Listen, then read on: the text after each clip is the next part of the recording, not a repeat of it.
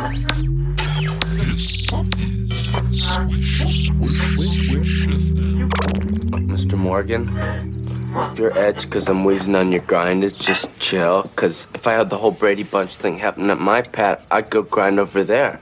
So don't tax my gig so hardcore, Cruster. English. They only speak English. Dad?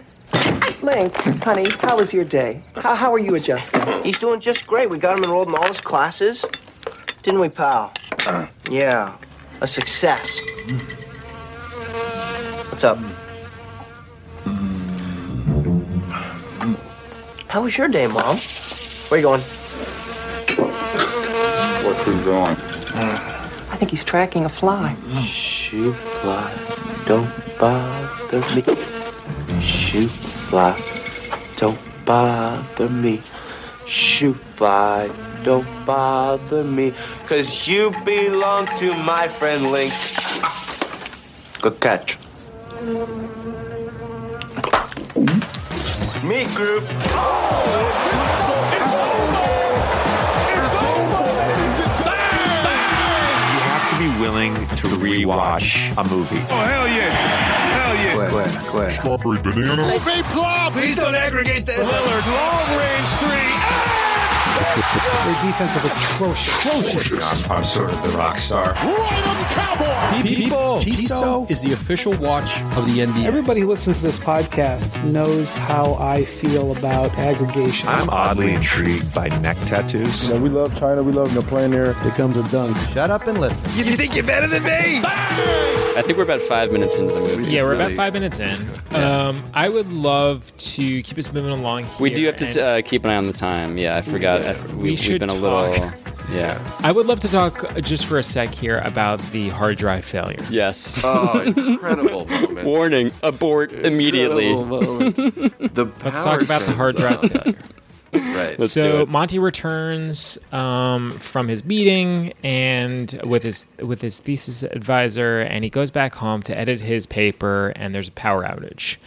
And Ben, the on-screen font and computer sound effects in this scene are absolutely chilling. They Mm-hmm. Yeah. give me such PTSD. Sugar warning, to, folks. MS like, DOS.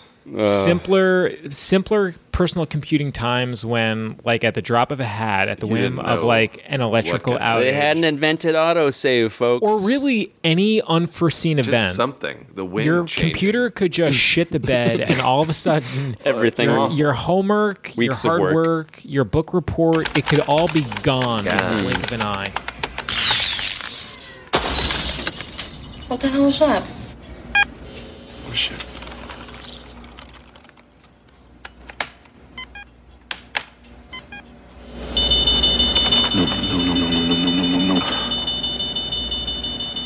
No.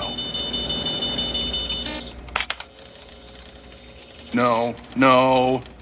No! Yep. They didn't have hard drives. Okay. And that's what happened to poor Monty. I mean, apparently the power goes out. Instead of turning your computer off, it signals you that your hard drive is breaking. It, Boom, it tells you you're It's- fucked it's- before listen. you're actually fucked. It's like, listen, the power went off. I'm deleting it. you're all. about to be fucked about the hey, you're fucked. And then this gets into the central theme of the movie here because you know he at this point, this is my life. Yes. how many times did we hear is this? Is my life, he says. This is my life. yeah. This thesis is my life. Which, by the way, his entire goal to graduate with honors. So I, I don't know how you guys did in school. I, I was cum laude, which was Sure. a GPA determination, right? Mhm. Do you guys know how the honors work? Yeah, I, I remember cum laude, summa cum laude. So there's um, a GPA, cumma, summa cum laude, cum laude, um, like honors with high honors, and it's like 3.5 or above. It, I guess it maybe changes by schools. Mhm. And then there is like I went to honors college at my state school, Kent State. Okay, all right, that's enough. I think we got it. Wham. And but but the with honors is when you do a thesis. And I got to tell you folks, there couldn't be anything with less meaning or impact on my current life situation. I remember being You didn't put that one on the resume? I remember being 20. I didn't do the thesis, but I did the honors college and I got the GPA thing. But I was in Kent State though because I got a 2.0 in high school, but in hmm. college I did I got good grades because I Shout out Kent State. Yeah, 'cause I- home, but I was also home of Devo. I was there in in in sort of in like I only went to one school because I had no possibility of going anywhere else. But I remember graduating college or about to. I went for an internship in between my like last semester and my second to last semester. I went for an internship in New York City, and I'm talking to this mm, guy, in the Patrick. Patrick Nagy, who is like a post supervisor at ESPN when I'm getting my first editing job. And I called him when I'm back at college. We'd worked together all summer, and I called him, and I'm like just checking up, trying to network, get get a job when I'm done graduating. And I was like, oh, I got to argue with this professor because like this, I got to get this B knocked up to an A. And he was like, you don't need to do that. And I, like, in, and when you're in college, you're like, But what about with it. honors? I gotta, yeah, I gotta do it. What are you talking about, Pat? You, you idiot! I gotta get a fucking GPA, and I, and he was like, "You're never gonna think about that again." and I, at What? the time, it seemed the time, No. it seemed so crazy. But uh, this movie, if I'd seen it, I would have known. But uh, that was not my life, and I've never thought about it again. And I If only didn't get the grade bumped from an 89 to a 90 but Mm. i did it never affected me in any any possible way although i do have stress dreams about returning do you guys have those dreams Oh yeah. Oh that yeah. you're back I you have to you didn't finish college i have that dream every fucking couple weeks didn't finish, and then there's a final exam, and I'm You just like, gotta I didn't back. even know I was in this class. Yeah. you gotta go back but anyway Yeah, yeah, yeah. back to brendan fraser this is my life Monty!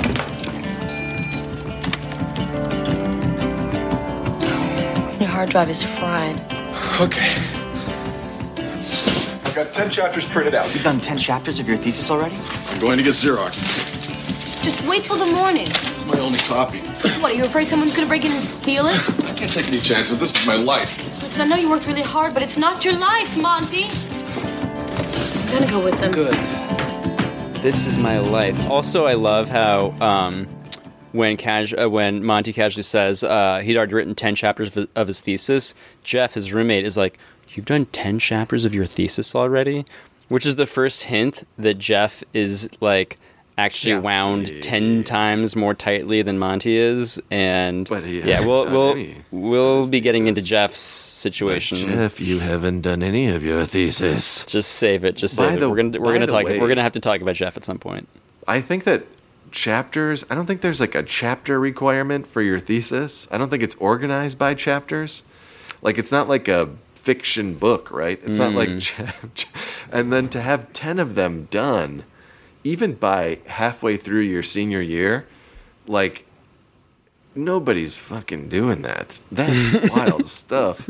I wrote it like my screenwriting class in college. I wrote my movie in 2 days, folks. Yeah, Like, yeah. We should note it's like right around the beginning of the movie is like a, around Thanksgiving. Right, and he's it's got- like late November. Is that half of his thesis? Is that the whole thesis? We don't ever find out how much. Mm.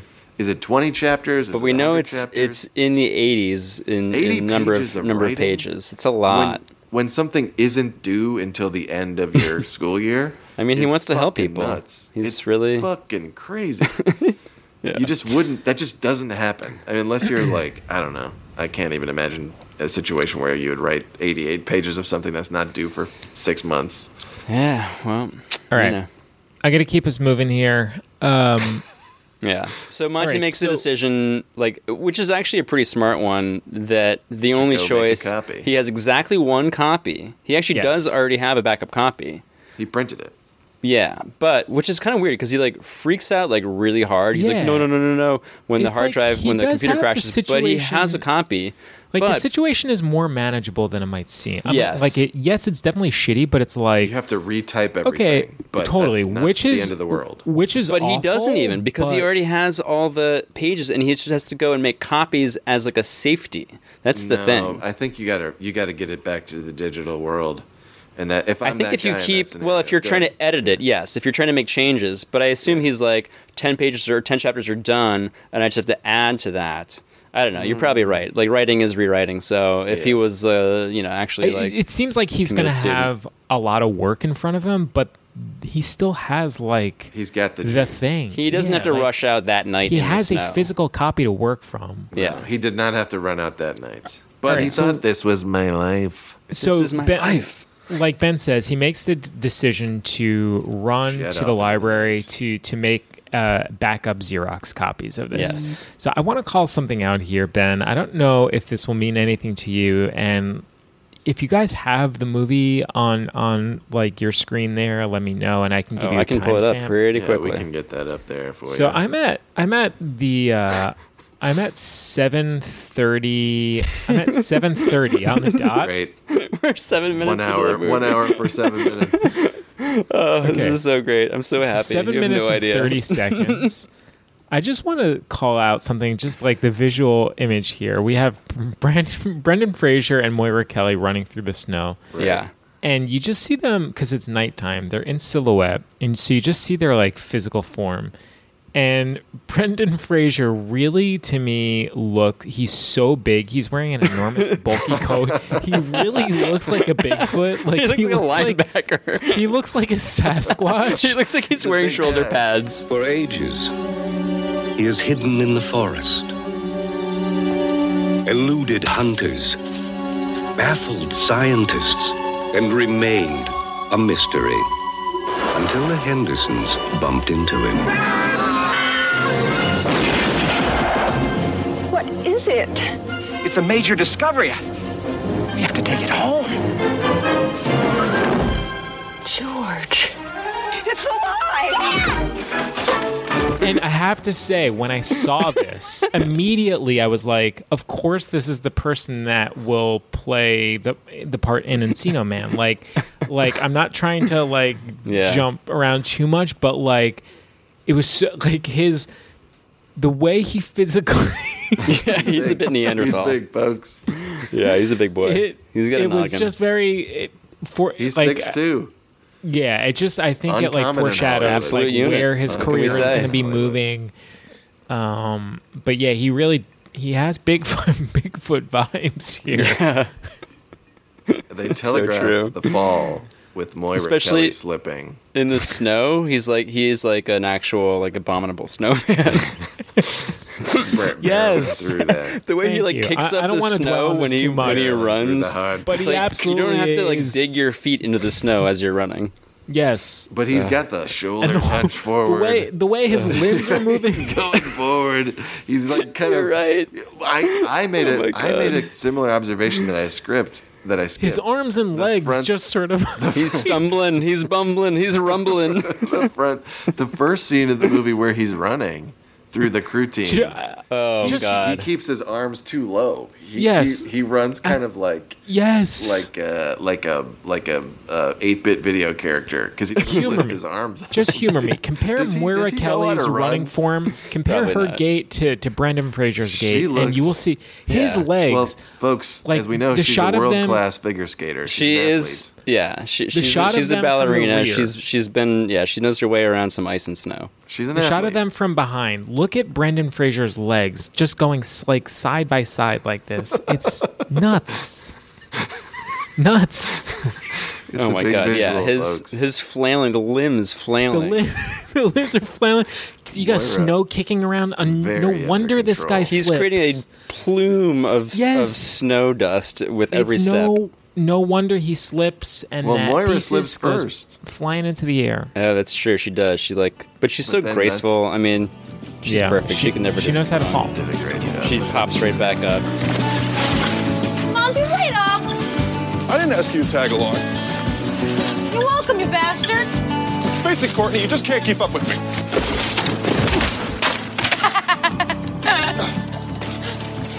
Aw, Monty. Are you okay?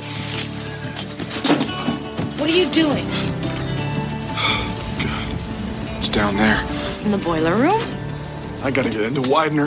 Library's closed, but thesis in the morning. I can't wait till the morning. Or, uh, oh, You're hurt. Monty, would you like my help getting in? Oh, he trips over the bike rack, and the thesis goes right down the grate.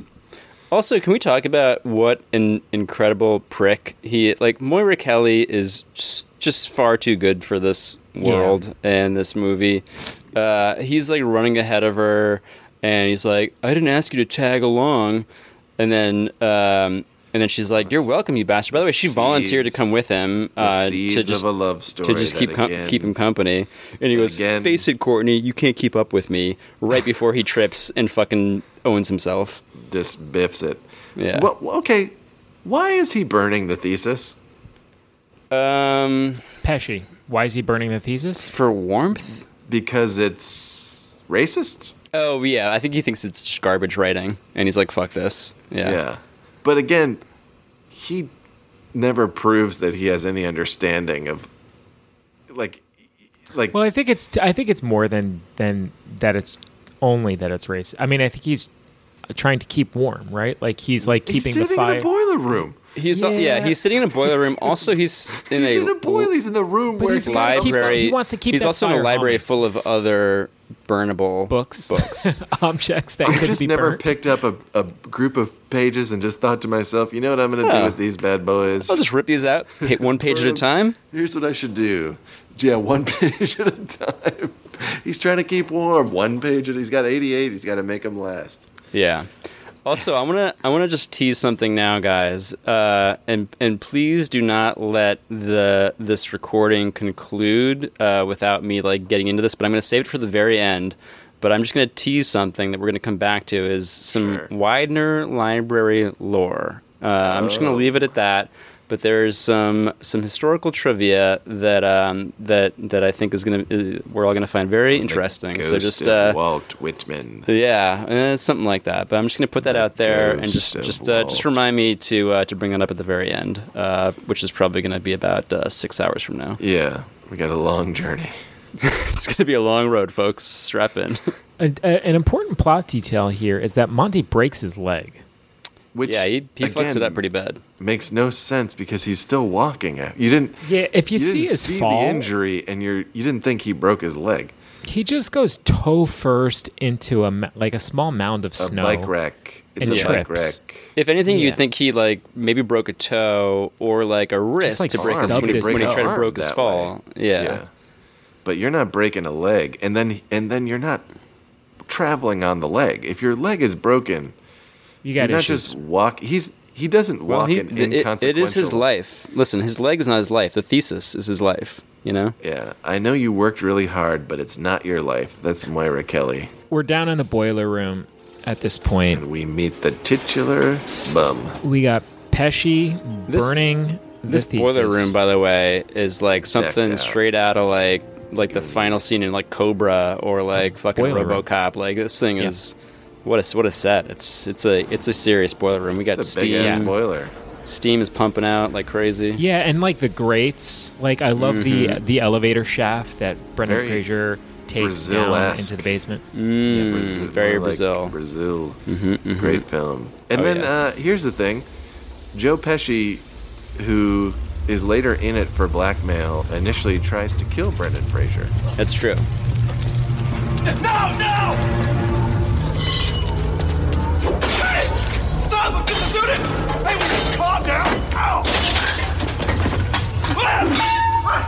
It's mine. That's all I want.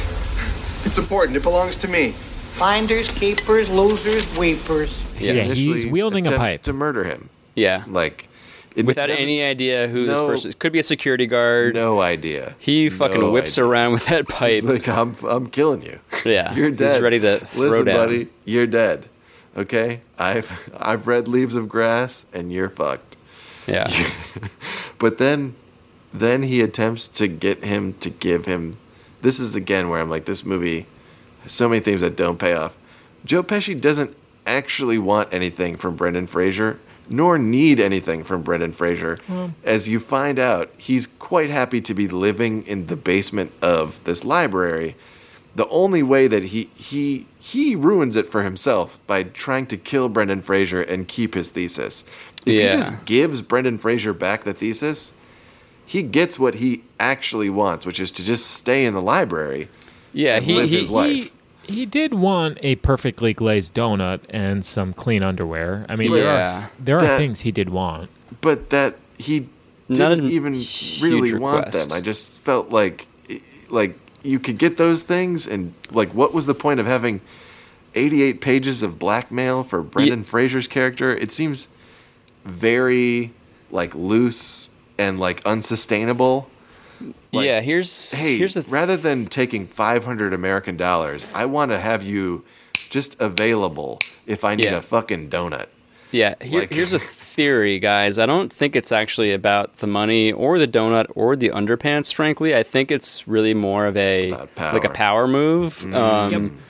Pesci Simon is is is sees this person who he clearly has like great contempt and disdain for, Sure. and is like, I can cut you right down to size because I've got something you want, and now I'm going to make you dance for it. Um, Right. And yeah. A normal person would be like, I'll give you this thesis for $500, Yeah. $200. No, but to have this Machiavellian scheme where you have this Mm. pay every page, you get one page for one good deed, and you dictate what those things are, and the value of one page can vary drastically from the value of another page. Like you know what for a donut like okay so i'll give you 88 donuts. But no it's not just a donut it's the donut the underwear uh, later he's like asking him for a, he, give, he gives him a blanket he gets a page back what else does he ask him for for pages and that doesn't go on for very long Yeah, the deal kind of falls apart quickly. Um, yeah, because at first it's supposed to be like one page for one thing, but then he's just like, "Can I come in your house?" Yeah, and then Brendan Fraser's like, "No, like no, you can't." Like, Which gets yeah. to another really funny thing about the film is that like pretty early on, like we've already done the court case. So I don't know. We need to go back there, but after post court case, Brendan Fraser's like begging this guy to give him all the pages. Finds you know somehow Pesci eludes the cops with only the thesis. They find everything but the thesis. Yeah, we never find out where he hides it because he loses all of his all, all of his other worldly other guy. belongings. He gave it to the oh, guy. that's right, the other bum friend. Yeah. but um, but he, he did that in like a magical, you know, like there was no time for him to have done that, but he did it. Yeah. And then um, then like pretty early on, like could you imagine being in college and a seventy year old bum? You're like, this is awesome. We get to hang out with this 70 year old. They pretty early on are like, this guy's great. Yeah. like he's so This guy is fun. Yeah, let's, Yeah, take he's a- him, let's take him to a party. Yeah, yeah, he can. He's he's kind of a cool hang. You can Yeah. hang. Like, Yeah. You're a senior in college and you're like, oh, I've never knew that I wanted this in my life. And they wanted Mhm. this guy in their life. Well, he has so much anything. wisdom, so much wisdom to impart. But Uh, he doesn't. He This just is a like good old- farts and stuff. This is yeah. This scene in the basement here. This is a good old fashioned stick up. What size underpants you wear? Excuse me. What size are your underpants? I could use a new pair. Okay, okay, okay. I'll, I'll bring you some underpants, all right? Just don't burn any more pages. I'll bring you the underpants, and then you give me my thesis back. Your thesis? Is that what this piece of shit's supposed to be? What's it supposed to be on, Harvard? Government. Government. You know I didn't recognize you. You're Dan Quayle. You came back to finish your education, huh, boy? Oh yeah. You're Dan Quayle. You came back to finish your education, huh, so boy? he did read the paper. So he's reading it, and he's taking it personally. And he's like, fuck The- this guy. The first of many uh, topical references by by Simon. Uh, I mean, if he may not read more than two books, but he definitely uh, gets an eye on that He newspaper the every now and then. Because yeah. there's a couple little timely uh, tidbits, morsels like that. Um, by the way, did Dan, Quayle finish? Did he not finish Harvard? So that's a great question, which of course I had to research because I was like, wait, what? Dan Quayle didn't come back to finish. Um, but yeah, so Quayle never attended Harvard. Um, he went to high school in Indiana and then matriculated at DePauw University, where he received a BA in political science in 1969. So, So this that's just a reference to. Dan Quayle being dumb. Millions of innocent people lost their lives because of the bigotry and Hitlerism that permeated Germany and other parts of the world. It was an obscene period in our nation's history. No, not our nation's, uh, but in World War II. I mean, we, we all lived in this century. I, did, I didn't live in this century, but in, in this century's history. we did not have, matter of fact, we fought Hitlerism, which was a totalitarian form of government.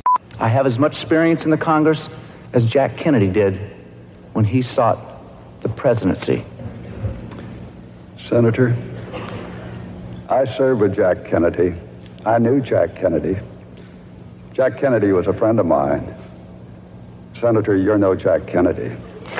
Which, of course, is a result of the potato, Potato. with an E incident from 1992. Spell that, spell that again And add, add one little bit on the end. Just think of potato. How's it? You write phonetically, but what else? There you go. a minor slip up by then Vice President Quayle, uh, which um, you know launched a an absolute frenzy of uh, late night jokes and gags. Nobody um, liked this guy. Let me just tell you how thrilling it really is and how what a challenge it is because in 1988, the question is whether we're going to go forward to tomorrow or we're going to go past to the, the, the back. And I can tell you, listen, we don't want to go back to tomorrow. We want to move forward. I believe that I've made uh, good judgments in the past, and I think I've made good judgments in the future. And the future will be better tomorrow. Well, Bobby Knight told me this. He says, There is nothing that a good defense cannot beat a better offense. In other words, a good offense wins. I was known as the chief grave robber of my state. I have a very strong record on the environment in the United States Senate. Wa- Hawaii has always been a very pivotal role in the Pacific. Uh, it- it is in the Pacific. It's the part of the United States that is an island that uh, is right here. For those of you whose eyes may be fluttering in disbelief, let me repeat that. Hawaii has always been a very pivotal role in the Pacific. It is in the Pacific. It is a part of the United States that is an island that is right here.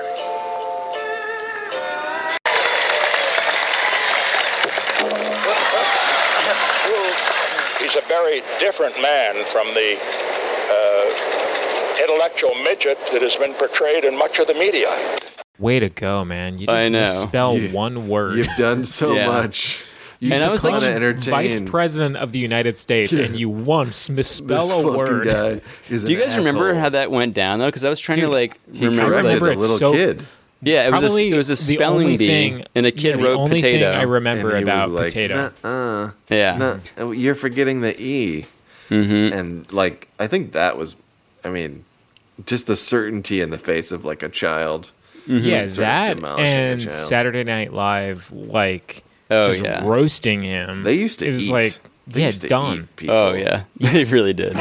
On January 20th, 1989, George Herbert Walker Bush is sworn in as the 41st President of the United States. It is a cold, rainy day, but Bush, eager to put his wimp image behind him, refuses an overcoat. January 21st, stricken with pneumonia, the new president lies gasping for air in Walter Reed Hospital. In his delirium, the fever racked chief executive mistakes his wife for George Washington. With the words, Have you come for me, Mr. President? he lapses into a coma. Meanwhile, at the White House, a mood of quiet panic prevails. Outside of the president's personal physician, his wife, and White House Chief of Staff James Baker, only one man, Vice President Dan Quayle's father, knows the extent of the president's illness. January 22nd, 18 hours after lapsing into a coma, President Bush's vital signs flicker and then fade out. Dan Quayle, President. Starring Dana Carvey as President Dan Quayle. John Larroquette as James Baker. Kevin Nealon as Michael Deaver.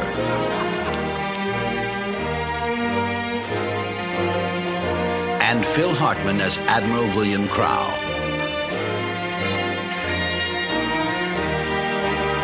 Tonight, Chapter 1 The First Five Minutes. And God be with you.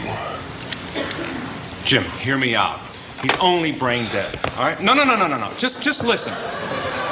We could hook him up to one of those thingamajigs. I'm no scientist or anything, but we'll keep his vital organs alive. Limit his personal appearances. Stop we don't... it, Michael. Face the facts.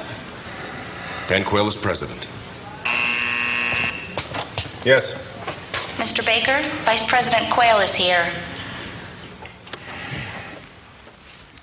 Jim, Mike. I just got a phone with my dad. He uh, said the president is sick.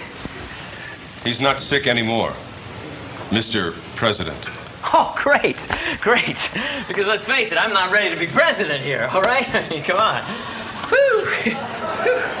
I mean, maybe eight years from now, that's another thing. But uh, to tell you the truth, the whole idea of it just gives me the serious heebie-jeebies. Sir.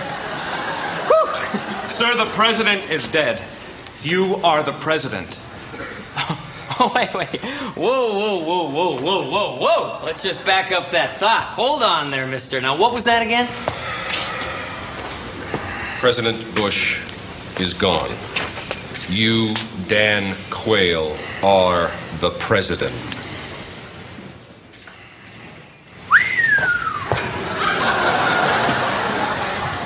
Whew! Whoa, boy.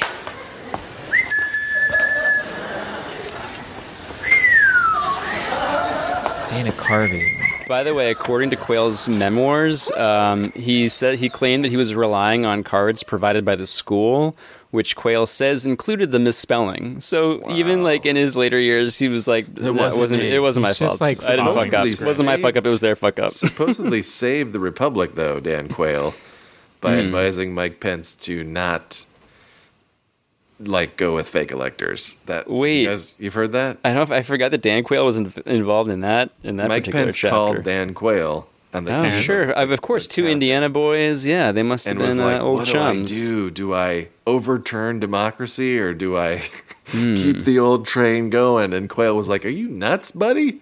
Keep it going!" like, wow. Like it, Pence was like, like, what do you think "Oh, got us here? Yeah. it's a land of opportunity. so Wow, okay, what, a, so what an arc! What an arc! Yeah. I mean, so Dan Quayle came back to finish your education. the Hum boy. charge here, Chris, and drive us through this movie train. Yes. Where are we? So we, we talked about court. We'll move through that. After court, what do we have here? Actually, wait, real quick before Oh, great, court. Alan sorry. Dershowitz meth- Oh yeah, there's an Alan Dershowitz Great, uh, Alan Dershowitz Dershowitz reference in court. There's, There's, a lot also of a, a ties Clarence. to January 6th in this movie, but go on. yeah. There's also a Clarence Thomas reference later on.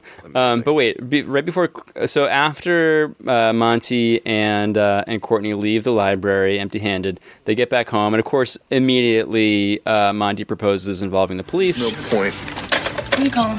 University cops. No, no, no, no. Let's negotiate. How much cash do we have on us? because Uh, you know that's the solution to any any problem. Uh, but um, but I love Jeff's line here. Um, oh, and I love how like they're all just like hanging out back at the house, and Everett is just like openly like making out with like another woman like in front of everyone. So good. Um, such an Everett move, classic Everett. God, Everett, not Um, again.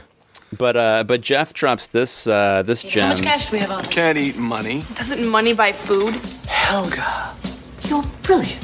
I love you. Oh, he's probably schizophrenic. Most of the homeless are schizophrenic, so don't take their medication. Well, I have 50 He's, Jeff says he's probably schizophrenic. Most of the homeless are schizophrenic who don't take their medication. That's what we believed. Which is Jeff. First of all, in, inaccurate. Um, That's what they told us, Ben. Yeah. They told us that. very, uh, very insensitive, and not to mention inaccurate. Um, Very 94, man. That was the, Yeah. that was the Yeah. view of, of many people, um, including but, a uh, nine-year-old me. I mean, you're, I was terrified of homeless people. Yeah, oh, no, of course. Like it, it makes sense, you know, uh, why he would think that. But um, uh, oh yeah, and then uh, Monty says this guy could be using my thesis for toilet paper. He could be eating it. He has no respect for himself, much less for what I am struggling to do. Uh, which again. Really, really, I mean, gotta hand it to the screenwriter. Like the character of Monty, just, mm, like so choice. Tells you. Yeah, uh, the delivery too. Like, I, I also have to give it to the casting director because Brendan Fraser. I think I read that before was this movie up. Uh, I, I forget if it was supposed to be someone else. No, maybe maybe that was a different role or a different character in the movie. But anyway, Brendan Fraser's like face, his delivery, his like just his smugness, like every like he really is like just like there no other actor could be Monty. Like he's he's really Yeah, just I agree. perfect. Lord Montague. Oh, Lord Montague. But if they didn't get Dempsey, they could have gotten RDJ, and it would have been Yeah. just just swap them shot for shot. They could have changed them in and out, take after take. Oh yeah. Oh yeah, and then and then Courtney, the the you know perfect, beautiful angel that she is, is is the lone voice of humanity. and Let's she just says, talk "Just to him." reason with him. He's a human being." To which Monty replies, He doesn't know you. I'm sure he doesn't want you to fail. Just reason with him. He's a human being, for God's sake. Just deal with him like I one. know he's a human being, Courtney. I smelled him. Okay, I know he's a human being, a worthless, stinking, filthy, useless human I being. know he's a human being, Courtney. I smelled him, okay? I know he's a human being. A uh, worthless, stinking, filthy, useless human being. Oh boy. Again, try to imagine this movie if Simon was played by a black actor. Uh, yeah. So Simon goes to court and he like we said at the top, um, he the the uh, most of the charges against him are dismissed. He's held in contempt, and Brendan Fraser bails him out, pays the fine, and he's Yeah. released. And cut to uh, Pesci marching through what appears to be like Harvard Square, Harvard and Square, um, great ice cream store there, folks.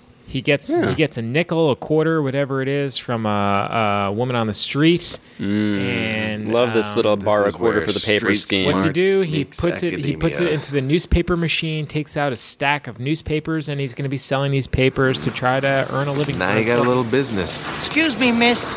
Can I borrow your quarter? I'd like to get the morning paper here. Sure. Thank you, sweetheart. Hey, you know what the greatest nation in the world is, don't you? Well, I hope it's the USA. Wrong. It's donation. There you go. That's for being so generous. Would you like a couple of more for your friends? No, one's fine. Thanks. Mm-hmm. It's a little side hustle. It's not. It's not much, but it's a living. The greatest nation in the world. What is it? Of course, it's donation, folks. Oh, baby. Uh, so he offers her a paper. She declines, and uh, he's he's selling. You know, he's he's hawking these things left and right. Uh, the showmanship here, like the, the town is the crier first- um, mode he gets into. Yeah, and this is the first. You looked at me and you didn't see a man. over here, only 25 cents. Get your paper over here, only 25 cents. Read all about it. Clarence Thomas wins appointment, moves in on top of hill. I'll take one of those. There you go, miss. Yo, let me check that out. 25 cents. There you go. It's on page five there. Mr. Wilder, look, I bailed you out. I think that entitles me to a conversation. Read all about it. Harvard student dies in freak accident, crushed by giant ego. I'll take the rest. Here's five bucks. What do you see when you look at me? What do you see? A man. No, you see a piece of shit, Harvard. I see a man who needs a home. I had a home. I had a warm place to sleep. 17 bathrooms and 8 miles of books. I had a goddamn palace. You know why I need a home? Because of you. Because when you looked at me, you didn't see a man. This is the central point of conflict, and possibly the actual, maybe what I was confusing for what a normal normal person might want from this exchange. But that's what Joe Pesci's character wants. He wants to be considered a man. Yeah. and the And things getting- that he's gone through. He's been overlooked. Uh, he's had he's been cheated. We find out later that he's been severely cheated by people that he trusted, mm-hmm. and uh, he wants to be recognized as a human being. And that's it. That's what he wants. Yeah. Yeah, and getting back to your point earlier, Chris, he he uh, he's really uh, upset over the fact that he um, no longer. So I don't know if we actually mentioned this ex- explicitly, but when the cops, you know, so they do eventually involve the police, uh, which is why he winds up how he winds up in court. Uh, but you know, they uh, basically like go through all of his belongings in the boiler room and kick him out, um, and so he effectively loses his home. Um, and he's like really upset about that. He says, um, you know, Monty says uh, when he does the, oh, who do you see? I see a man. No, you see a piece of shit, Harvard. Which, by the way, is his nickname for uh, for Monty. he just calls him Harvard. Harvard. Um, great And then Monty's like, I see a man who needs a home. And uh, Simon says, I had a home. I had a warm had place a to home." sleep, 17 bathrooms, and eight miles of books. I had a goddamn palace. Um, and the only two books I've ever read. so it's true that he didn't Yeah. like need or want anything. He was very happy there. He wasn't looking for extra money or extra But that's like the crazy. Like, why did he do this thesis thing? It doesn't really add up. doesn't Right. make any fucking It sense. doesn't You're right. really add up, folks. Then Monty invites him to live at their house, right in Well, not quite at the house, Wham. in the van. Yeah. yeah. Uh, Wham, uh, van, van is good for you. We got a we got a house. We got a van. Van is good for you. We gotta go to which Yeah. I can't. This is an, this is another thing that I get. I like Jeff being the only sane person. I don't think you should just invite someone you don't know, regardless of whether they're homeless or not. If they're forty years your senior, and you've just met them, you probably should not invite them to live in your house. But they're so amped, they're so cheesed about it when they finally do. Like it, like it just that part, it just doesn't jive with. Again, it's like, what are these college students are like? Oh, great, this older man can now live with us and partake in our lives. Yeah. doesn't make a lot of doesn't make a lot of sense. But they they like hate. They're like so mad at Jeff because he's like, should we really have this guy around here? And they're like, well, of course we should. I mean, I will say the way that Je- like Jeff's whole like disposition Vibe. is extremely grating. Yeah, like he's very nebbishy. he very- may technically be a voice of He- reason, but I No, I gotta say I am not Team Jeff. No His way. His function is to be a stick in the mud. But Oh my is like God, a Karate Kid humorless hump of a situation man. Where you're like, actually, yeah. Like if I'm paying rent in a house and someone's like, oh, I'm just gonna have this guy who we know nothing about live here, I'd Hmm. be like, that's not safe. I'm out of here. There's like a there's a woman who lives in this house. Like that's part of it, right? And then there's me. Like I don't want this guy. Like you just don't know them. Like that makes Yeah. no sense. So I, I would not be happy about it. I let's talk. completely let's talk about Jeff's the um, the initial living situation that we set up here for Simon, the Yeah. outdoor van. Yep. Well,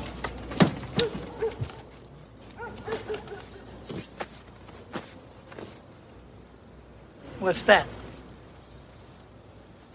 a house. I prefer that. It's full. It's the best I can do. My roommate Boz cracked up two months ago and quit school. This is his stuff. Where is he now? Bali. Bali? I've been there. Merchant Marines. Swab the decks and see the world. Just don't breathe in the engine room. Well, all this comfort can be yours for just one senior thesis. For each night's lodging, one page. Look, Mr. Wilder, I don't think you understand. This is nine months of my work. I need all the pages now. Just give me everything and you can stay until spring. I give you my word. Your word, Harvard? Surely ye jest. Did you forget about our original deal? One thing for one thing. Get a little creative, you'll have me out of here in no time at all. By the way, I'll need something decent to read. Anything you want from the library. Well, I was reading Germinal by Zola till I was so rudely interrupted. You'll have it by tomorrow. Boy, oh boy. Where are you going? Gotta get dinner, Harvard. My roommates are cooking dinner. I'll get you some. Wait a minute. What do they have? What are they having? So I will say immediately this, you know, like uh I guess the theme of the film is like that that that Simon wants to be treated like a human being. This to me immediately had like He's a dog. Yeah, this this immediately had like He's a- he's a- dog a dog. dog He's a vibes house out there. Like Mm-hmm. you, ha- this is a dog. Like you, you can live in a dog him house outside. in the Mhm. freezing cold. We will bring you a plate of hamburger meat. yeah. Well, also And like they got mad at him you- for bringing him dinner. like too. you could eat Oh, yeah. This. You I could eat that. this like dog meat and live in this like You shack. get your own little house. yeah, you could live. You could live in this dog house in the dead of winter. in the dead Yeah. of winter. We should also make it clear that this is not a running or operational van. No, there the is van no broken. the van is completely broken down. There's no way to turn on the engine or provide any heat. Uh, of any kind. It's literally a metal doghouse. A great moment to point out that Simon, what Simon wants is so not like cogent, because then you have, uh, I'm sorry, Everett come out, and he's like, uh, like uh, your van doesn't even work, and Everett's like, oh, could you, do you know how to fix it? And he's like, yeah, and he's like, well, how much would you fix it for? And he's like, six bottles of wine. Mm-hmm. Fixing an entire van, like. We don't even know what's wrong. This van is Three weeks of manual labor. Yeah, like parts. we're talking, yeah. we're talking about like acquiring parts, like installing parts, having the tools to install the parts, like the, like being able to like jack a van off. Hey, he's got street smarts, okay? He's not just a bum, he's a Harvard bum. So this van is derelict in the back of their house, and this guy's like, for six bottles of wine, I'll fix this entire van, Yeah. which is a deal that anybody who owns a car would take. Yeah. Like we're talking about hundreds of like if you can fix a van, you you could potentially make a lot of money fixing other people's cars. But again, It's you not- won't give this guy back his thesis. For, it's not because Yeah. it's not about the wine. Like But clearly, also- it's not about the wine. Well, it is about the wine. become He's alcoholic. He's very He much an alcoholic. But they also I mean, don't sure, address he's- that part of But it. But he's an anyway. alcoholic, just like he's which is another theme that's just right. thrown in. There. I mean, he's a bum, so he has to be. He's like he's an alcoholic, on just alcohol. like as much as he is a guy that's starving for food. Like, yes, Yeah. he wants a glazed donut, but it's more about it's having it's this guy do his bidding. Mm-hmm. Yeah, but I also think it's ultimately about like wanting friends and like wanting a family. Uh. like when you think about the way the film ends Mm-hmm. and how he describes in his obituary that like They he's were his leaving, family, he's yeah. survived by his family. Yeah. like actually what kids. yeah, what he actually wants is like wow, human love. connection. Like yeah, Wow. like he he wants a family and he wants friends. Like he he wanted he wanted their friendship more than Oh, their man. food. Like I mean, yes, really he hard. did Never- need food. like yes, he needed food, and yes, he needed clean underwear, and Bottles yes, he of need- wine. and yes, he needed bottles and bottles, bottles, bo- bottles of bottles of wine. but I think boy, oh ultimately, boy, top me off. Bottles of wine. boy, oh boy, oh boy. Ultimately, By the way, we have what to get into the boy oh boys because I oh have, boy. I have a lot of notes on the ultimately boy oh what boys. he needed from these people was like the decency to like to be treated decently and to like have their friendship yeah. Just sort of a muppety way to go about it by like stealing something from, and then well, you the can't very well like, just be like, "Hey, be my friend." Like, I'm seventy. let's hang and I'm a out. bum Like and- he and has to like. well unfortunately he had to hold them hostage because they didn't um they But weren't only they weren't Monty capable hostage. monty was not willing to treat him like a normal Everett human likes him right person. away. And Oh, they hit does it off. Yeah, like like like gangbusters. Everett and him have that conversation, and they do that wine transaction. Yeah. Yeah. Well, there's like there's there's witty clearly- banter, and Everett is Oh, like, "You speak my language." Oh, okay. yeah. Okay. another another can- dandy. Like, Yeah. Mm-hmm. oh, look at this. So he's in the van. What struck me also was like, like they have that scene where Courtney comes in and Brendan Fraser's like looking out the window at the van at like Oh. midnight. So many so many moments of him. Why is he just w- looking out forlornly looking out the window at the van? him. What's While the Courtney's point? like, "You're so deep. Oh, you have such a heart, don't you?" But like, what is he looking out there? What is he like? The what just does he want? surveillance. What does he want to Yeah. see? What is Yeah. he- he's like, is he still in the van or like is like what is he? What does he want to see when he looks out that window? It's I don't understand. when courtney's out there No, checking on him? he no he just looks. Courtney comes in.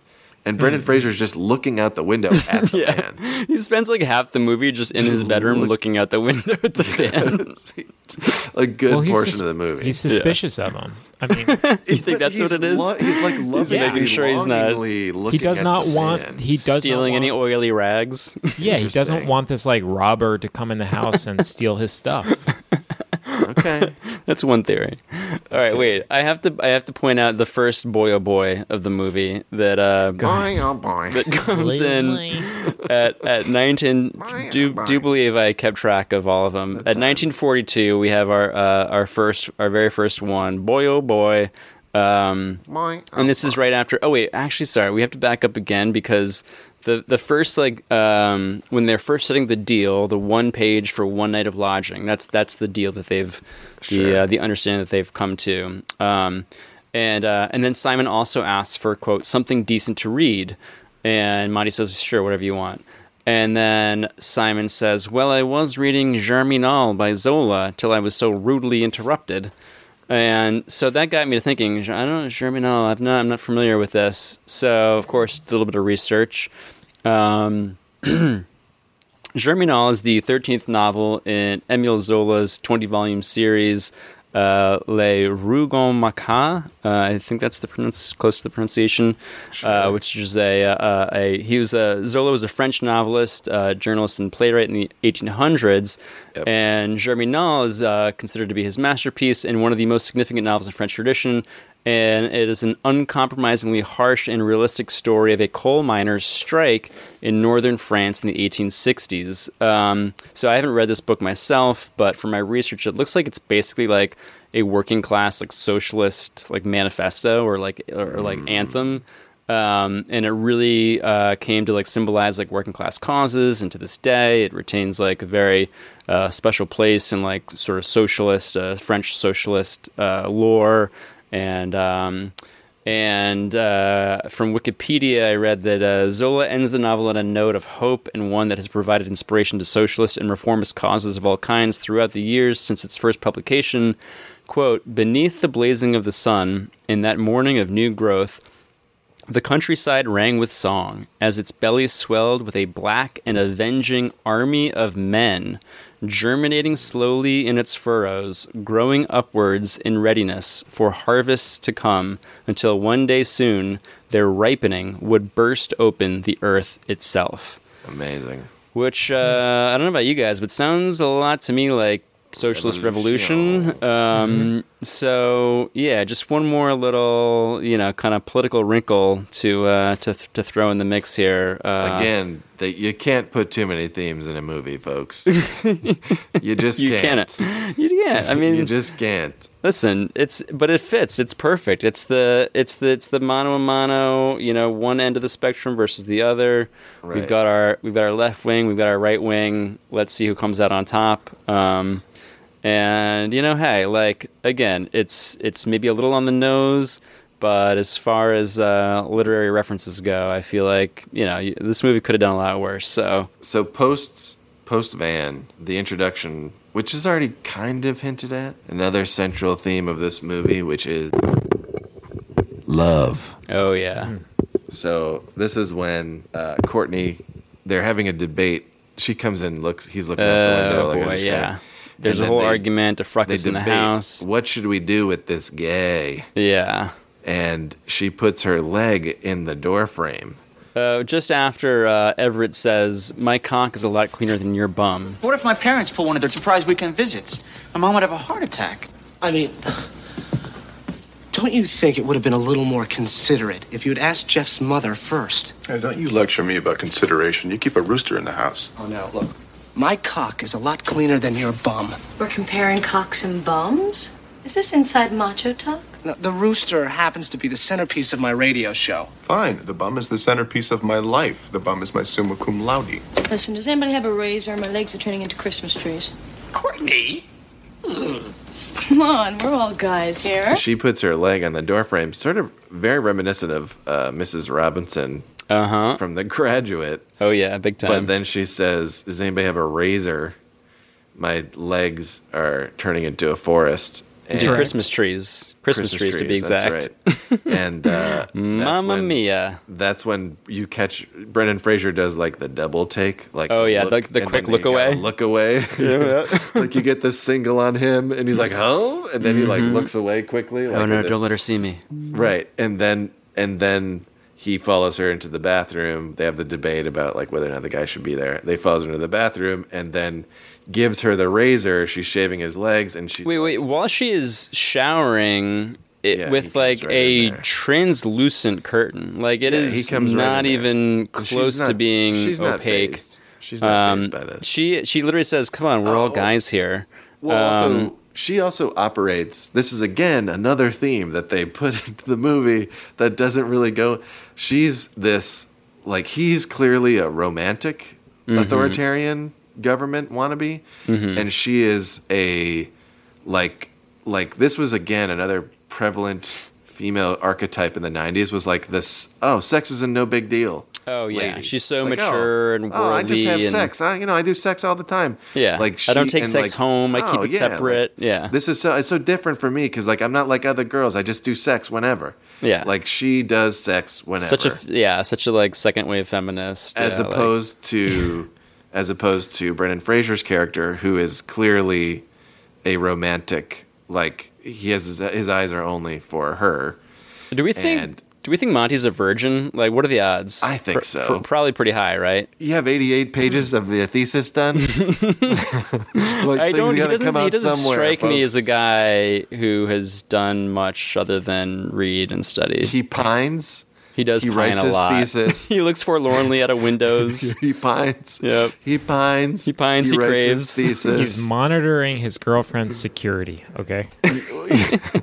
That's true. Yeah. He- I mean, he he's a strikes me- traditional, ma- yeah, male, male Yeah. Uh, archetype. Yeah. Look. Yeah. Trying to be the the Oh, protector of the house. and he's totally friend zoned, right? Oh, so such a such a, a hard friend zone there. Yeah. Um, and Yeah. meanwhile, Courtney is just like so nonchalantly cool. Um, her slam uh, uh, of of Jeff, uh, she's like walking out. Um, because Je- of course Jeff is like also like insanely uncomfortable with like any mention of like sex or like Ugh. bodily functions of any kind. No, doesn't like it. and Courtney goes at one point, Jesus, Courtney, can we just not talk about sex right now? Oh, Jeff, you've got to take your girlfriend home this morning, so I took the air out of her and put her in the closet. Bing bong. fucking burned. Got him.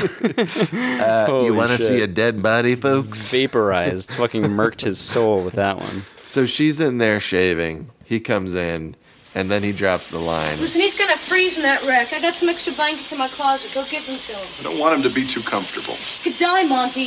No such luck. You're not really like this, are you? Please tell me that this hard-hearted jerk isn't really you. Don't give up on me, Courtney. I'm tired of disappointing you.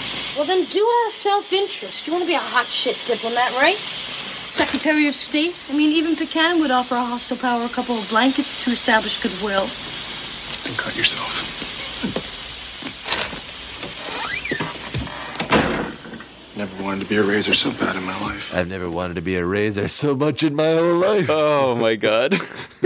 yeah. TMI. I never wanted to be a razor so bad in my life. I wrote this note down. what the fuck Relax, does that mean, Mon- dude? relax, Relax, buddy. Stop. Okay, with the- Again, he's a virgin, right? Because it clearly, like, what the Yeah. razor is doing is not Exactly. Like, it's, you don't spend a lot of time.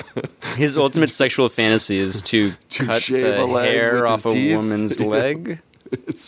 So, so oh, they also there's a great line from Pesci, and this prompted me. I think I had like a little Mandela effect. Back to the Madonna shadow over this movie. Hmm. There's a line in this movie where he says, "Does Madonna take her clothes off?" Oh, that's right. Madonna's So fucking called that by says name. the word Madonna in the movie, referring Whoa. to Madonna. Good catch. I think it's the next morning at breakfast. I think he I forgot that. all about that. That's her clothes off? I wrote down 108 as the time code, which is completely useless.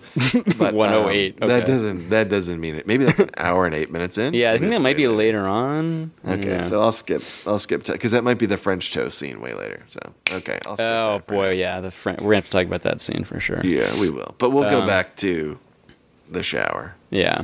So after the shower, right? So we we have the iconic, unforgettable line. Never wanted to be a razor so bad in my life. And then we we go out. And now Everett is outside, uh, talking talking, uh, you know, talking shop with Simon, and he gives him "Leaves of Grass" by Walt Whitman. Um, Amazing. Because there's also like this weird kind of confusing backstory of how like. Uh, Everett said on his Oh, another DJ radio show that someone Another spotted Whitman's ghost in the library, but that was actually like I don't know exactly know how he like puts that together, but he's Doesn't like pay off, folks. there's like there's like a weird rumor going around campus that someone saw a ghost a in the wall- library. yeah. And Everett thinks, "Oh, it must have been a homeless person. You must, Must be the homeless this guy." person." So you're Whitman's ghost. So here's Walt Which Whitman's is reasonable. Leaves of Grass. The guy's haunting. the Totally library to a logical. degree. Here. It's your namesake's work. Somebody spotted you in the library. Thought you were Walt Whitman's ghost.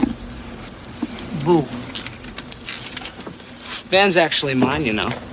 You see, I loaned my ex-roommate a small fortune. And I'll bet she fled to Bali. And I got the van. So why don't you sell it? The engine doesn't run. So fix it. Want me to do it for you? Oh, sure. Are you a mechanic? No, I'm a Zen Buddhist, but that's close enough. How many bottles of that wine would you be willing to give me if I fixed it? To get this thing running? Yeah. Six. Eight.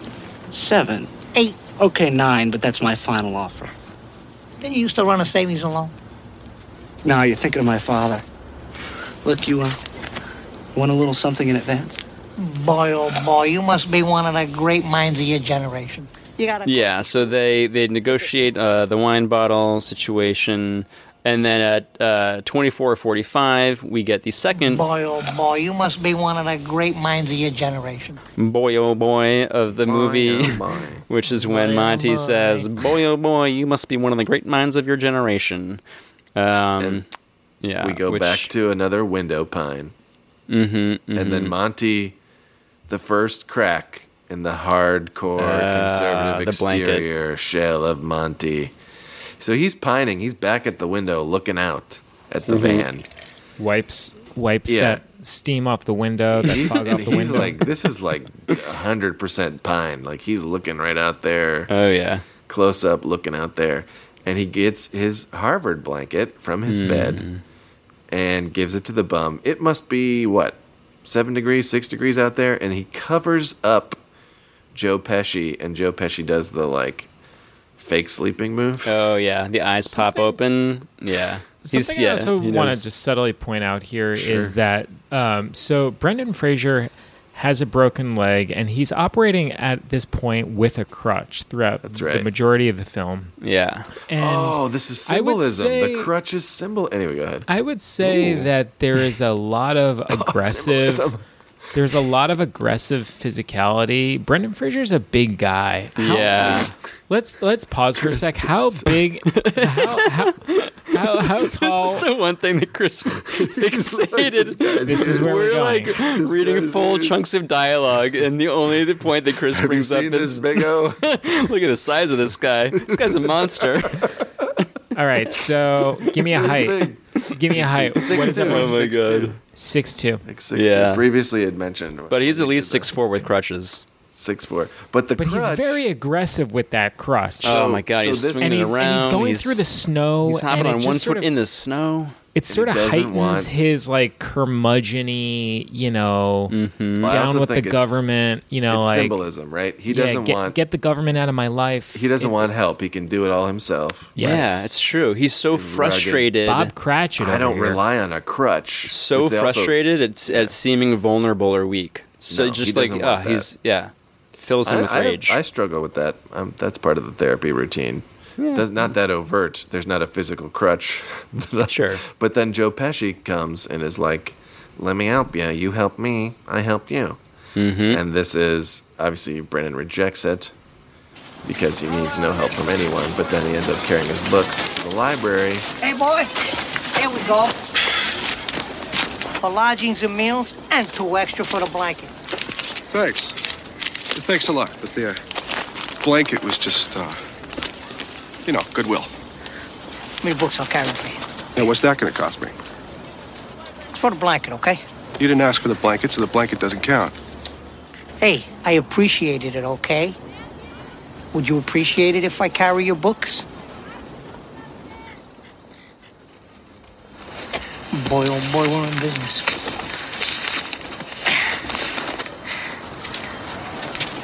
Come on, boy.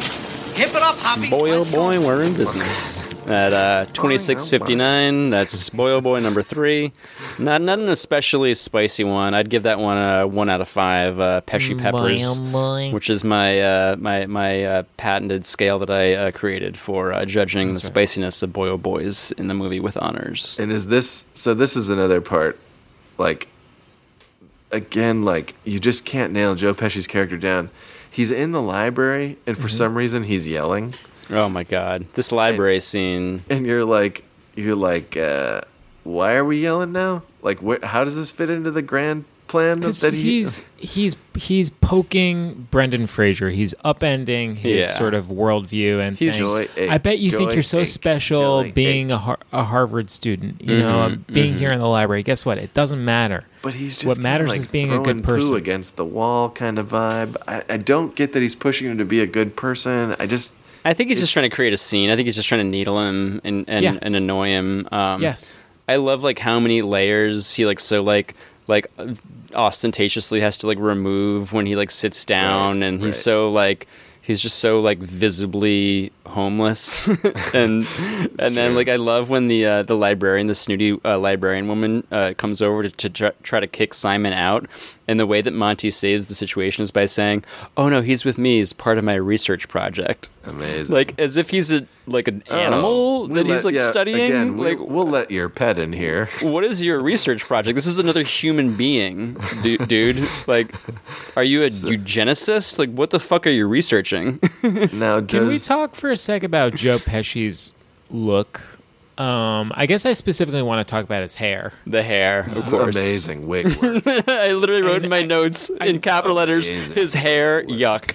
the wig work is amazing. I want to be careful here. I want to be careful here of, you know, I'm not trying to be insensitive. Obviously, like this is a guy that like course lives on the street and can't take care of himself, whatever, whatever. Yeah. But, But the just the person, Joe, Joe the Joe Pesci that Yeah. we're familiar with, the actor Joe Pesci that we're familiar with, often he's bald. on screen is you know is bald, has that like tightly, you know, like that that tight look in terms of Mm-hmm. his haircut. You know, like again, the first movie that I remember Joe Pesci in is Home Alone, where of course Famously he has the- burned with an the, iron. has the fire the the the the, the flamethrower you know, burns the top Oh, of his of course. Yeah. Can't and have hair on that head. Yeah. Anyways, Also, like, yeah, very- members of the mafia are usually not like hippie hair. Like, right. Yeah. Yes. You And usually got to keep it pretty so tight. Him Yeah. With this like wig in full, seeing him Ben with the full beard and the long stringy hair, Mm-hmm. it's like very un-Joe Pesci like. We don't really often see him on screen looking like this. The man's got a that range. look is a carbon copy of Robin Williams. Good one. That's true. The It's beard. like you put them side to side, And the they're glasses, the bottle cap same glasses. guy. they're the same guy. yeah. I think yeah. a lot of people look to this movie for inspo, It is So- for sure a prequel. Yeah, there's there's a lot of parallel themes. which then Um, leads us to the visual. Also, when I heard, "I'm a bum, but I'm a Harvard bum," and that's stuck in my mind to this day. And like, it's one of those things that like, I'll be, you'll be walking around, and like that will, you'll hear that in your mind, but you don't know you're why. like why did you 68 serve years this one up to old and you're Yeah. taking a shower one morning and you just say to yourself, "I'm a bum, but I'm a Harvard You, bum." you just have just like there's words that just pop into your brain, Mm-hmm. and you're like, why did my brain pick that one? But it just stuck in my brain forever. yeah. Um, a lot of movie trailer stuff like that. Mhm, but mhm. but then the visual, I think the most famous visual in the film, Joe Pesci's embarrassed after taking off all the clothes, and he again wants to be treated like a human being, so he asks if he can take a bath. Oh, the bath. But Yeah. wait, sorry. Right before the bath, we have to touch briefly on the "Women Are Perfect" monologue. Oh yes. Yeah, uh, We're not Joy going Egg anywhere. Jo- is this so Joy let's Egg, Joe let's Egg, just Joy read it verbatim. So we have S- Simon, women, ain't they perfect? Monty, not always. Simon, yes, they are. They're perfect. Don't matter if they're skinny, fat, blonde, or blue. If a woman I is willing to love the give you her, if a woman is willing to give you her love, Harvard, it's the greatest gift in the world. makes you taller, makes you smarter, makes your teeth shine. Boy, oh boy, women are perfect. Women, ain't they perfect? Not always. Yes, they are. They're perfect. Don't matter if they're skinny, fat, blonde, or blue. If a woman is willing to give you her love, Harvard, it's the greatest gift in the world. Makes you taller, makes you smarter, makes your teeth shine. Boy, oh boy, women are perfect. He's right. I have no notes. That is that is Boy Oh Boy number four uh, for those keeping track at home. Uh, Twenty eight fifty six into the movie. Um, for me, that's a four out of five. Pesci Peppers. Uh, it's not that sassy the the delivery, but he does put a little zing on it, and Boy, it's oh just boy. such an iconic line in, in itself that uh, I give that one a four out of five. Because boy, oh boy, women are perfect. Um, Do you remember the time back then when you could have a line like "boy oh boy" and you couldn't get it anywhere else but the movies? like you know, if you had that line now, you'd be done in three days or whatever. The meme would just be. I think blo- but like our modern it. ver- the modern version of Boy Oh Boy is McConaughey's All Right, All Right, All Right, All Right. Yeah. But that's even 15 years old. But even that's different. and he said it w- what like two or three times. They milk the Boyo oh Boys as yeah. It's- we'll we'll be keeping. It's across a track bunch of movies too, right? Does he say Uh, "boy oh boy" in other movies? I feel like he does. Does he? I don't know. I definitely. I feel like he kind of. I feel like he coined it specifically for this one. I For this know. one, yeah. Yeah. So I just wonder if they like was that in the script? Did he ad lib it? Was he like, hey, you know what? This should be my catchphrase. And Boy, then oh the boy." director was like, "More." I love it, Joe. more. Keep yes, Do more of that, again. more of Do that it show. One more. Yes. Madonna's on set. Do it. So your delivery of Joe. "Women Are Perfect" was great, but what do you think? Can we can we sneak a boy oh boy in there? Yeah, I can give you one of those. What do you Let's do, do What do you say as an actor, Chris, when you get that? We want more boy oh boy. No, Um, you just go. what- Sure thing, boss. What do we say? I'm. Where do I sign? Yeah. sure thing. Right away. Right away, Mister Keshishian. Yeah. Oh, so, the, but then the visual that I'm talking about is when he takes the bath. Yeah. He's in the full operatic, like s- this is one of those things where The- like the Viking helmet. the Viking helmet, and there's another there's another reference. Like this is like the Bugs Bunny when he was an opera singer Mhm. helmet. The, is it a Valkyrie helmet? I don't know. It's something I like don't that. I mean, he's, he's about singing the, the battle hymn of the Republic while while taking a r- comical bubble the bath. glory of the boy, oh boy, oh boy. Yeah. Mine eyes have seen the glory of the coming of the Lord. Everett is trampling out the vineyard. Everett, grapes are at the store. He has loosened up the panties of the little whore next door. Monty! His troop is marching on. I mean, this is just classic bum behavior. Okay, this is Yeah. what they all do. They're all He's in a eccentric. bubble- in a they love bubble bath, singing. which, if you've lived in a college house, pretty much the first thing you notice is not to take a do bath. not in the take a bath bathtub. in a house of five people. But like, No. also like a college house bathtub, like that thing is Horrific. that thing is uncleanable. You Yeah. cannot salvage that. But they have a claw-footed tub, in addition to the shower that they have. They have a claw independent claw-footed tub. Yeah. Um, and he's got the helmet on and he's singing, and then, of course, my boy Jeff got to come in there at the Ugh. least opportune moment. Not the first not time gonna be Jeff will inter- in- interrupt him in the bathroom. He's not. Oh my god! This becomes a bit of a trope, It's uh, a bit of a theme. in a this motif. movie. Yeah. Hey guys, while we're, I, I, I'm sorry, I know we we just moved on to the bathtub, but Yeah. while Let's we're go uh, back, baby. yeah, just I just was wanna actually I put a- wanted to go back as well. I had one thing I put a wanted to hit. I just want to put a pin. This is a very half baked idea, but like it does seem like maybe a theme of the movie, uh, or a theme of the movie is sort of like the treatment of women, or like the idealization of women. Um, Mhm. obviously, like in this monologue from Simon, you know, he kind of spells out his thoughts on it, but like. I think Moira Kelly's character is sort of a vehicle that we learn through the writer about like his perspective on women and like her relation like She's a manic pixie.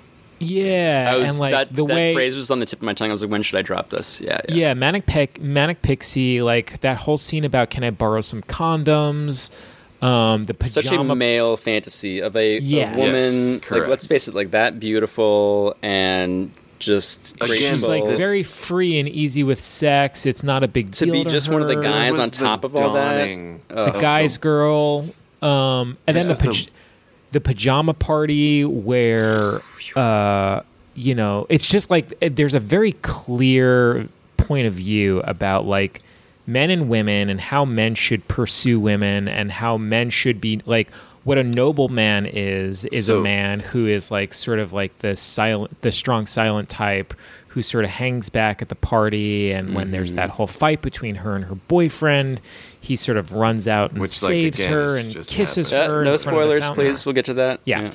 But, like th- that, and then and then when you think about like Simon's like failings with his family and how he was basically sort of admits to being like a failure of a man because he left his his wife and child. And Yeah. when Brendan Fraser talks about how his mom was an amazing mom and his dad was a terrible dad because his dad wasn't around and his mom provided for him. Mhm. Right. Um, again, this is like a very half baked thing, but I just I don't think, think that it's this is. I think this it's- is sort of like a running thing throughout the movie that like women are these sort of solution pri- to prizes man's problem.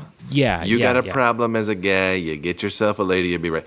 But again, this was the beginning of changing the narrative, which was previously that like women were in service to men in a different way. This is like the kindler, gentler men writing. Men wrote this woman character, and it was like, of course, the end point or the ultimate happiness for a female would be to be exactly like a guy. Yeah. Like they, that was the conception of like, oh, well, there's, she's so liberated. She's exactly like a guy. Yeah. Um, but also still only existing through the gaze of uh, Monty, right? Yeah. Like Mon- she's there to solve quote unquote Monty's problem of being Yep. this like penned up loser, and like to liberate him from his. Hey, like, let me box. just run with you to the library and Right. make photocopies of your Right. thesis. She hey, why don't you come any- into the bathroom We don't while know I, what her major while I is. shave my legs? And yeah, that's true. She's never given any like backstory or yeah. We know like- she's But like we see her like from toweling around with like a football in the house. Like she's just one of the boys. I But mean, the again, this id- is this is the very male cons- like this is like the beginning of wokeness, and it was like the way that women will improve is by being men. Yeah. And it's like that's not quite again, it was like we we're not having this conversation. We're sort of dictating like this is where everything can fit in a better way. But it's still a man writer like conceiving of these pieces and how they fit together. And that's why it's so yeah. limited. You know, it's like She- such she- right on, on on the surface, it's like she's independent. She's Right. got like Oh, agency great. and like It's great for her. And right, like she can But like kind of make her own decisions and stuff. But like the ideal wife. male fantasy is another dude that you Right. get to have sex with. yeah, that's Like I mean, it's just, that's basically That what it. she is. Yeah, she like, looks very feminine and beautiful, but like even down to the point where she has a short haircut. Like there are Right. things about her that are very like, um, gayish, masculine. yeah, like not like overly aggressively feminine. You know Mhm. what I mean? Like where it's like, let's create a character that's like very easy to Well, assimilate lives among men. In a house with three guys, right? Yeah. Yep. So And also, the one bit of character, uh, like context that they do provide is that she has, I think, four brothers or four or five uh, Oh, brothers so that she mentions. just like the, the boys. yeah, so this is just like her. just all like she knows guy is friend. dudes. Like she's just never, you know, never grew up around around girls, and so but she's this just, was the attempt at like what like we're saying the attempt at wokeism is like that's more you know that character the liberation for that character is like you're just servicing a guy in a different way that's like quote unquote better for you yeah, and it's like still written by a dude who like doesn't give this person a full like that like the i guess the bechdel test situation here Oh. like doesn't Well, doesn't there are literally no other women in the only- movie for her to talk to. yeah that's right like she's not did, does she talk to another woman? No, No, that wouldn't be no other possible. women in the movie. yeah, uh, that's a failure. That's a big so old yeah, fail. Chris, I think that's not a half baked theory. I think Yeah, that's yeah. pretty. And she is like a like a early manic pixie oh yeah, dream girl, just manic and sure. pixie, ma- manic sexual. like not the dream girl. exact, yeah, not the exact like kind of It's like quirky, masculine crazy, sexual, but the tom the tomboy version of a manic pixie dream girl, which was a, Um, g- huge in the nineties. Huge. oh yeah, of course, many, many. The the landscape is littered with them. Yeah, yeah.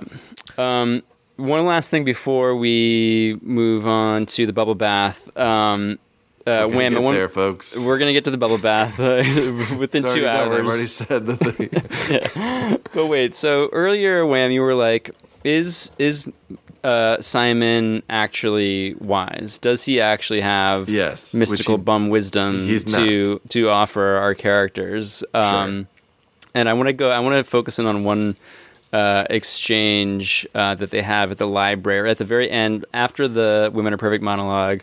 Um, they're uh, Monty is is, is uh, dwelling on something that Simon said to him the night before, which we skipped over because we're not actually reading every line. Uh, there are there are parts that we're that we're brushing past here.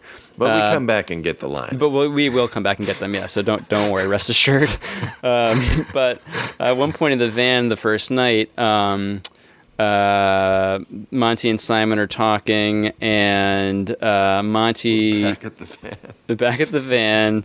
We're back at the van. Um, uh, and Simon delivers like an absolutely withering fucking takedown.